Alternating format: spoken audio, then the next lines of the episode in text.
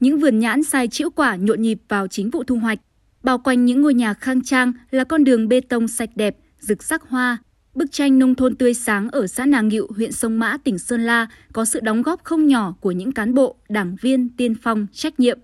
Đảng viên trẻ Vì Thị Hà, tri hội trưởng tri hội phụ nữ bản Mé Bon, xã Nàng Ngịu, chia sẻ. Em rất vinh dự khi được đứng vào trong hàng ngũ của làng. Là một người làng viên, em cố gắng vận động các hội viên tích cực tham gia các phong trào phát triển kinh tế xã hội, phong trào hội phụ nữ như 503 sạch, nhà sạch vườn đẹp. Hội viên cái hội bọn em tham gia rất tích cực. Các hộ gia đình thì được gắn biển nhà sạch vườn đẹp ạ.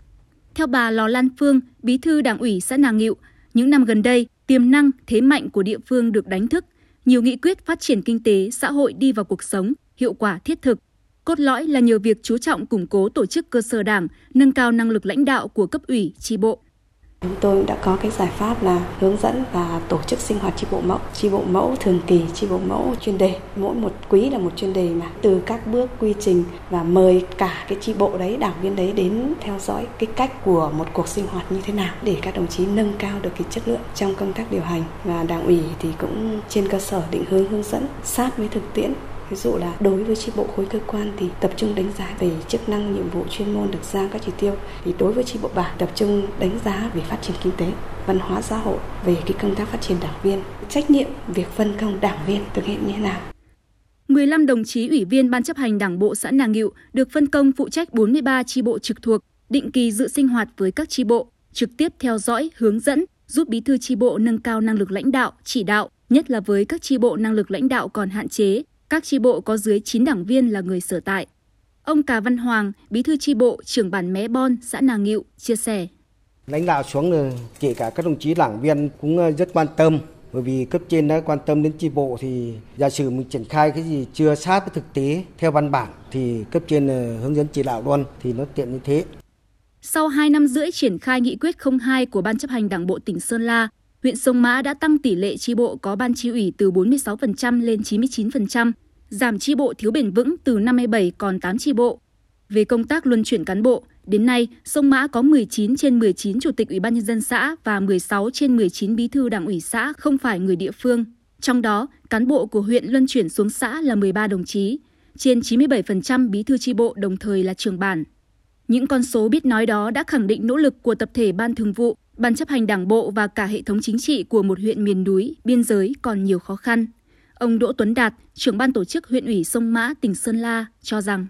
Đối với cái nghị quyết 02 thì tôi thấy là phù hợp nhất. Đó là phải củng cố cái hệ thống chính trị ở cơ sở và củng cố ở đây, đó là phải củng cố từ cái chất lượng của cái đội ngũ. Và chất lượng ở đây là đội ngũ đảng viên, là cái tổ chức mà có một cái vai trò rất quan trọng trong việc lãnh đạo chỉ đạo hệ thống chính trị. Chúng tôi đã tham mưu cho ban thường vụ cũng như lãnh đạo chỉ đạo các cái tổ chức cơ sở đảng phải quyết tâm tâm huyết, trách nhiệm đối với huyện Sông Mã đạt được rất nhiều cái kết quả mong đợi và các cái chất lượng hoạt động của tổ chức đảng đặc biệt là đối với cấp xã sẽ được nâng lên và thay đổi người dân sẽ là người được hưởng lợi và cái tình hình an ninh chính trị quốc phòng của huyện sẽ được giữ vững.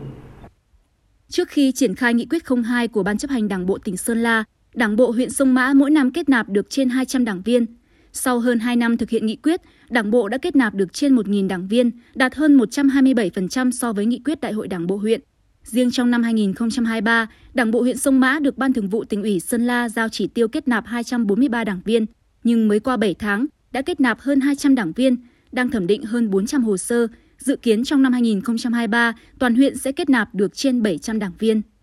Chia sẻ về kinh nghiệm đưa khó khăn trở thành điểm sáng trong công tác tạo nguồn phát triển Đảng, ông Thảo A Sử, Phó Bí thư Thường trực huyện ủy Sông Mã, tỉnh Sơn La nói: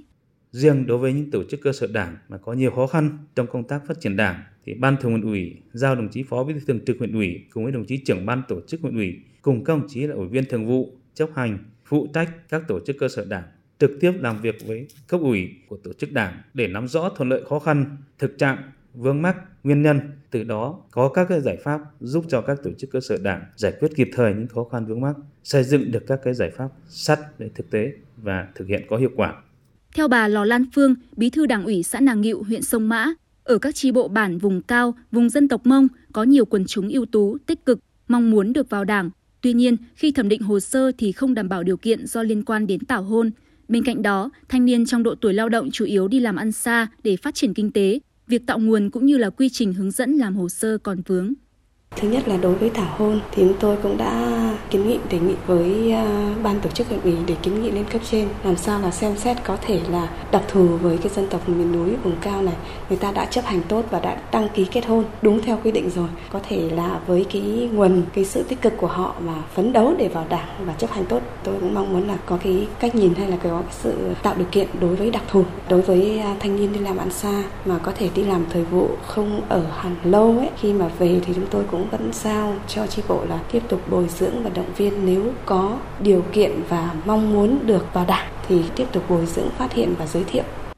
Việc nhận diện những khó khăn, vướng mắc để đưa ra các giải pháp kịp thời, phù hợp sẽ là động lực để Đảng bộ huyện Sông Mã tiếp tục nâng cao năng lực lãnh đạo, sức chiến đấu của tổ chức cơ sở Đảng gắn với củng cố hệ thống chính trị cơ sở, xây dựng các tổ chức Đảng vững mạnh toàn diện, nhiệm vụ trọng tâm, yêu cầu cấp thiết trong công tác xây dựng chỉnh đốn Đảng hiện nay.